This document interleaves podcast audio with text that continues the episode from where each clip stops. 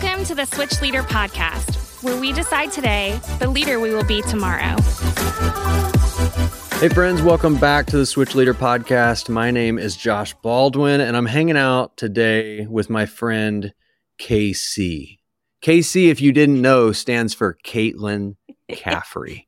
Okay, so I've never actually called her that. I just wanted to see what she would do when I said that. And I want to see if it'll catch on. So I don't know. Oh, does anyone else call you that? So funny enough, I wanted to be called that when I was in school, but everyone just called me by my last name. Everyone just called me Caffrey, except for one of my friend's dads who called me KFC. Oh, God. Wait. Yeah, one of my friend's dads called me KFC. Now, my middle initial is 9F, but he was just being ornery. That's awesome. So he alone called me KFC. Yeah, we don't want that to stick, but we do want KC. What's up, KC? See, it just sounds, I like it. So anyway. KC on the mic. I'm here. Yeah, see? Oh my gosh, you could be a DJ. Okay, so... I mean, youth pastors listening that talk to Kaitlyn a lot, now you know that it's KC. That's what she goes by. And then, you know, if you're at the Northwest Campus where she serves, from now on, it's KC, obviously. I won't respond to anything else. And you shouldn't, okay? We've clarified you shouldn't. So today's going to be a fun conversation. This is what we know. The leaders that are listening right now on a week where Switch is not happening in real life are the most dedicated leaders in the history of dedicated leaders. Come on. Okay, you're the best of the best, the cream of the crop. I mean, the ones that everybody's like, I need more of that. Like, I need more of them at my campus. And so we today are having a conversation specifically for you, specifically for the leaders who, if we were honest, we'd go, hey, there are some people who are maybe a little bit more bought-in than other people. Like, not everybody is at the same level of buy-in. And that is just the truth about almost everything, right? Like, not everybody is at the same... We could actually say similarly, that's the truth about our faith, right? So, like, there's not everybody is at the same level. And that is the case for Switch leaders too. And there are some that are just so bought in. There's one quote that I remember hearing that said, it makes sense to go all out when you're all in. And that is this type of leader. They go all out. They're completely invested because they're all in. And so today, Kaitlyn and I are going to have a conversation about maybe some of the challenges that come with being that leader that's all in, and also many of the opportunities that come with being that leader that's all in. So Kaitlyn, I'd love for you to kind of begin, set up this conversation, and then we're just going to kind of, we'll just see where it goes. That's not how this works. We have a plan, but let's just say we're winging it. Okay. That'll make this all sound really cool when it comes out. Yeah, we're literally making this up on the fly. That's how, totally, because we're just smart. Yep. Anyways, as I look at my outline, I just wanted to actually start off by piggybacking on what Josh said and just saying thank you for being so incredibly dedicated to reaching the next generation, to the move of God that is taking place in the next generation, and wanting to be part of that, and wanting to disciple students, and wanting to lead them closer to Jesus, because you just get it. Like, Jesus has changed your life, and you want to watch him do that in the lives of other people. That is special. And when you've experienced that, and when you are that kind of leader that is just so bought in, like Josh was talking about, that is contagious. And that's why we want more leaders like you on all of our campuses. Because when we cultivate the right things, which is a lot of what this episode is going to be about channeling that passion and dedication to cultivate three big things. And when we cultivate those three big things, our influence on our campuses and in the lives of our students and in our communities, and honestly in families for generation to come, is going to be exponential. So that's what we're going to be talking about today, Josh. When we recognize that we are a leader that is dedicated, that is bought in, and that is going all out, what does it look like to own our development and seize the opportunity to cultivate some really special things that have the opportunity to impact our team, our campus, our students, and families for generations to come? And those three things that we have the opportunity to cultivate if we find ourselves in this space. Three things that KC is making up on the fly right now, right? Is that way planned? No, dear. I feel like a lack of integrity saying that. All right. Those three things are humility, empathy, and influence. We're going to cultivate humility, empathy, and our influence. And those things kind of all trickle into one another or build up to the influence piece that we'll talk about at the end. But Josh, before we get there, I kind of just wanted to take a few minutes and just talk about what happens if we aren't intentional about cultivating those three things. Like, what happens if you just take the raw passion and excitement and you don't develop it? Like, you don't turn it into or focus it on something. I think what has the potential to happen is that if we aren't intentional about cultivating humility, empathy, and influence, we will unintentionally cultivate pride, bitterness, and a comparison mentality. So good. And that's not the kind of people that we want to be. But If I'm being completely honest with you, Josh, like, I am someone who gets really amped and really excited about stuff, especially stuff that I really care about, like stuff that is super important to me. And so it is not uncommon for me to go all freaking out on things. But then to turn around and in my reflection on the thing that just happened, to get bitter and upset because I felt like I was the only one who cared. Like, to just like let bitterness fester in my heart and be like, wait a second, are you kidding me? Am I the only one who cares about this? Am I the only one who gets how important this is? Am I the only one who sees what's happening here or the potential that exists in this space?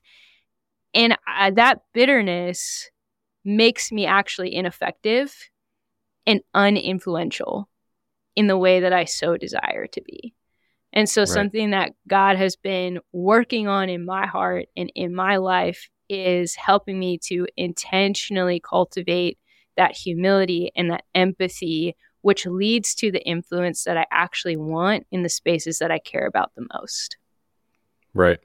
Man, that's so good. I look at each one of these and think about the tension that you described. It's truly just the opposite. It's just going, hey, the thing that could be the opportunity can very quickly become the opposite of what you had hoped it to be if it's not intentionally developed.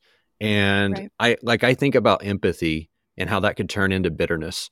I remember when we moved into a new house, our neighbors that were friends of ours, she had talked about these people that live on the corner. And she said, she's had some, that they had some health struggles, the people on the corner had. And she said, I remember a couple of years ago, their grass at their yard started getting really high. And she said it was just, it was out of control.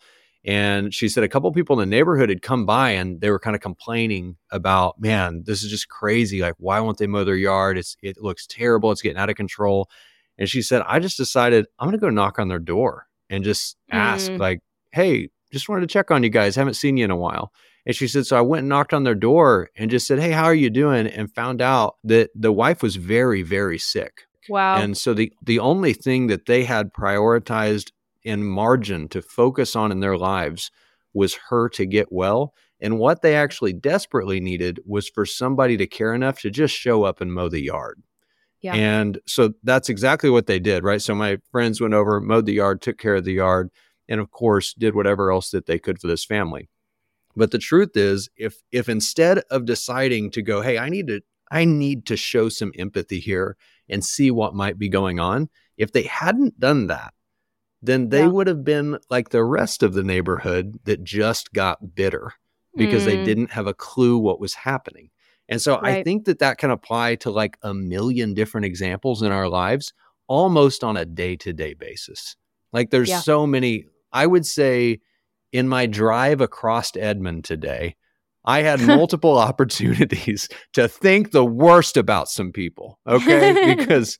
Because truly, right? So there's so many of those, but then you also have to go, I've probably been that person. Like I've probably been there and made that mistake or whatever it was. And so you have to have empathy. That's so important. And the same goes for humility and influence. Like if we're not making sure that we're continuing to develop those, it will turn into something nasty in a hurry. That's so true. And what you just said about, I know that I've been that person, makes me think of the scripture that we're going to read through as we walk through the rest of this episode. And that scripture is Galatians 6. And we'll cover verses 1-5, but I'm going to read 1-3 right now. And then we're going to talk a little bit more about cultivating each of these things and how we actually do it. So Galatians 6, starting in verse 1, says, "Dear brothers and sisters, if another believer is overcome by some sin, you who are godly should gently and humbly help that person back onto the right path. And be careful not to fall into the same temptation yourself. Share each other's burdens, and in this way, obey the law of Christ. Now, if you think you're too important to help someone, you're only fooling yourself. You're not that important." The NLT is just savage. In verse 3, if you think you're too important to help someone, you're only fooling yourself. You're not that important. Come on. I absolutely love it. So we're going to walk through each of those opportunity spaces we identified, cultivating humility, cultivating empathy, and cultivating influence, and how to actually do that. So starting with cultivating humility, how do we actually do that? And honestly, for me, this is one that in the past has seemed really ethereal and difficult because humility is something that is hard to define. But for me, one of the most practical ways that I have worked on cultivating humility is just by doing what I think a humble person would do in any given situation. And usually that looks like serving or encouraging somebody else. So for me, that looks like usually serving or encouraging someone else. Like when I would be tempted to want someone to do something for me or to want someone to say something nice about me, in the moment when that bit of like pride or arrogance comes up, I'm like, oh, okay, pause, TV timeout. What would a humble person do in this situation? Well, I'm pretty sure that they would just do the thing and serve the other person. And I'm pretty sure they would probably just say something nice to them instead. So things that you can do as a leader that are humble, serve the people around you. Check in on the other leaders who are part of your group. Encourage them. Point out the things that they are great at. Help them process the things that are hard and difficult. And just like the verse said at the beginning, don't think of yourself. Maybe you're in a season right now where you are crushing it and everything in your group is amazing. Your kids are growing and maturing and it's wonderful. Everything at home is good. You just feel like you're laser focused and you are discipling the heck out of your kids. That's amazing. But we can't think of ourselves as better or more important or in any way beyond having a difficult, distracted season of our own. Like maybe someone who is leading alongside of you is having family life is just a mess right now. And they are feeling the weight of that. And they might not be as laser focused as you in this season. But there's not a single one of us who is above or beyond going through a season like that ourselves. So what would a humble person do in that situation? Probably support them, probably encourage them, probably point out the things that they're doing a really great job of, and be the person to serve and inspire endurance in that person. One of my favorite pastors, and I mentioned him before, Pastor Timothy Keller, he said in a book, and this is a paraphrase that I'm going to get as close as I can, and you guys can go back and fact check me if you'd like. He said, "You've never met a truly, completely humble person because a completely humble person would do so in a way that you wouldn't even know to call them humble." Right. So in other words, a truly humble person, a person so full of humility that they are just looking for opportunities to love and to serve and to do things for others, would do so in such a way that your focus would not be on them. Like, they would do so in such a way that you wouldn't even know to look at them and think their name, because they would just do it in secret, or they would do it in a way that you wouldn't know to have your attention on them, because they truly are a humble person. And the reason I say that is because Kaitlyn had talked about how the tension, or the opposite here, would be pride. And I think it's important not to get yourself stuck or caught in that humility pride trap, because sometimes I'm going to be so full of humility. Like, I'm going to be the most humble person of all the humble people that have ever been humble. Like, you've never met anybody more humble than I'm about to be. Right. Like, so that, Because if that was your posture, you might find yourself start dealing with a little pride, because the truth is, it's not about you. And if you find yourself in that type of posture, you might unintentionally start making it about you.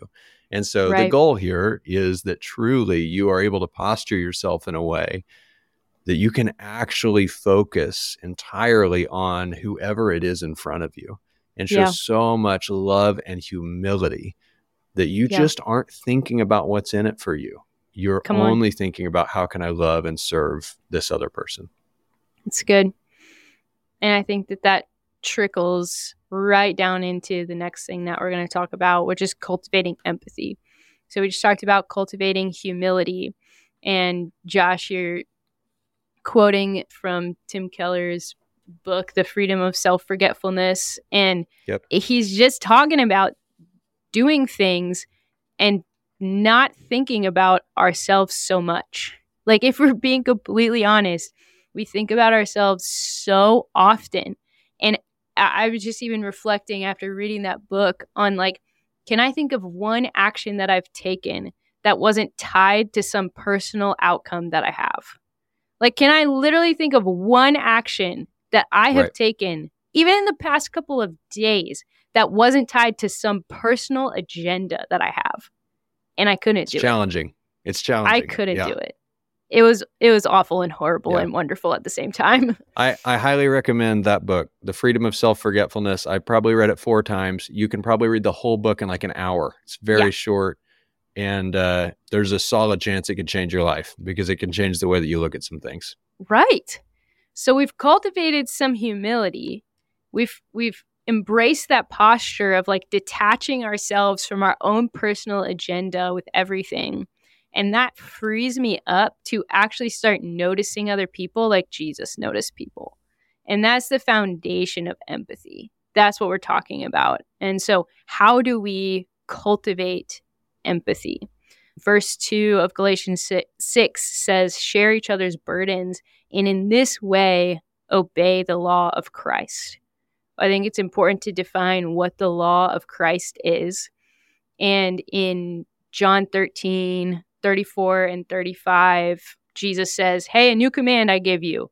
Love one another. The same way that I have loved you, you must love one another. By this, everyone will know that you're my disciples, if you love one another." So what is the law of Christ? The law of Christ is that we love others the same way that he has loved us. And how did Jesus love us? Man, he stepped into the mess with us. He didn't keep himself separated from the messiness of life, the temptation, the struggle, the suffering. He didn't keep himself separated from that. He stepped into it, and he walked with us in the middle of all of that ick. And that's what empathy is really all about. It's not keeping that level of separation between us and the mess. It's actually stepping into it and doing what we would want someone to do for us in the hardest moments of our lives. I think sometimes maybe we don't overthink. We just think differently about what it was that Jesus did. Like what really was it? And some people use the word love a lot, right? And that's very true. Like, absolutely. But the word empathy actually isn't used a ton. Like, I don't hear people using that a ton to describe what he was actually doing. And it might be one of the best words, if you had to pick a single word, to describe what he was accomplishing and the example he was setting. It was just, hey, I realize that for you to believe me, that I genuinely care, I'm going to have to walk in your shoes. Yeah. And so I'm about to do it. I'm going to show up and I'm going to walk in your shoes. And it's so hard to actually walk in someone else's shoes because you can't actually live their life the way that theirs is being lived or go through all the same problems they're going through, but you can walk next to them. Yeah. And the greatest show of empathy that you could do is, like I was saying my friend did, which is, instead of going, hey, what is wrong with you people? Mow your yard. You're making our neighborhood look terrible. It's to knock on the door and assume that if sometimes my life feels like it's falling apart and I don't have time to mow the grass, there's a solid chance something's going on in yours too. And so I might just need to assume that it is time for me to show some empathy and love and walk alongside somebody. It's good.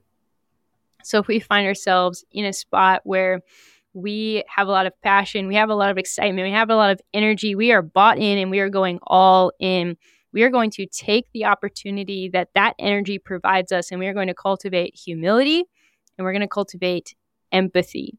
And cultivating both of those things is actually going to lead us to cultivate our influence. Verses 4 and 5 of Galatians 6 say this: pay careful attention to your own work, for then you will get the satisfaction of a job well done, and you won't need to compare yourself to anyone else, for we're each responsible for our own conduct. That's convicting to me as well. We're going to cultivate our influence. How? Well, here's what's interesting is we're actually free to influence others when we're no longer comparing ourselves to others. Free to influence others when we're no longer comparing ourselves to others. And we are most influential when we are both empathetic and humble. That's just another way of saying the same thing that we've been saying throughout this episode, Josh, of we have to detach ourselves from the need to prove ourselves, the need to be seen in a certain light, the need to accomplish our own personal agenda in a given situation. We got to detach ourselves from that. And that's when we're actually free to be an influence on others in a way that is just so beautiful. And so then the kind of influence that we often think of, because it's the influence of this world. Like, it's the influence that people vie for in our world today. But the kind of influence that's available to us is actually so much more subtle and self-forgetful, like we've been talking about, than any of that. So how do you cultivate influence? I think you start by cultivating the other two things we talked about. We cultivate humility and empathy, because we are most influential when we're empathetic and humble. It's also interesting because you could still influence without the other two, but your influence will likely be self-motivated. Like, if the other two aren't aligned, if those other two aren't healthy, then you could absolutely still influence some people. We watch people do it all the time in a wildly unhealthy manner, right? So true. Like, we've seen so much influence. Influence in itself isn't necessarily a good thing. It's not like if we, like, in every scenario, you just go, yeah, they have great influence. They have so much influence. Listen, I know some people that have a lot of influence that should not. Okay. So that's not in and of itself a win. The win is that those other two things are very healthy and in line and where they should be, so that your influence isn't about you. And instead you're able to channel that influence to go, hey, I'm not influencing you out of a manner of comparison, but instead I'm influencing you out of a manner of care and being able to go, hey, you are who you are and I am who I am, and we're different people, and that's fine. And so I think maybe we can help each other be better. And that's a healthy posture that's really, really important. As we're closing, I think that what we're talking about today is the difference between our level of dedication being a gift and being a burden. What do I mean by that? I mean, when I was not operating with my level of dedication or all inness submitted to humility and empathy and cultivating the right kind of influence, then my level of dedication felt like a burden that I had to bear. It felt like this really heavy thing, and I felt isolated and I felt alone. I felt like people didn't get it. People didn't see me. People didn't care. But that was not the reality of the situation. That was the reality that I could perceive because I was looking through a lens of arrogance and bitterness and comparison. And that was icky and unfun. And I don't want anyone to be in that space because it sucks. And what is the game changer and what was the game changer for me is when that dedication, when that passion, when that bought-inness gets submitted to Christ, when that comes under the authority of Christ and we start practicing humility and compassion/empathy, and then we start cultivating the right kind of influence, that influence like Jesus, where he just walked with people and freaking changed their lives in a conversation because of how humble and compassionate he was. Like, that's the kind of influence I want to have. And that's when my level of caring becomes a gift that I get to give to the world and experience myself instead of a burden that I have to bear all alone. Right. So good. Hey, thank you all so much for joining us on this episode. Thanks for being the best of the best, the cream of the crop. It is so, so important that we have people like you leading the way. You're influencing people around you. You're making Switch better in every way. And you're showing other leaders the example of what could be and the leader that they could be. So keep doing it. We love you guys. And as always, thanks for joining us on the Switch Leader Podcast, where we decide today the leader we will be tomorrow.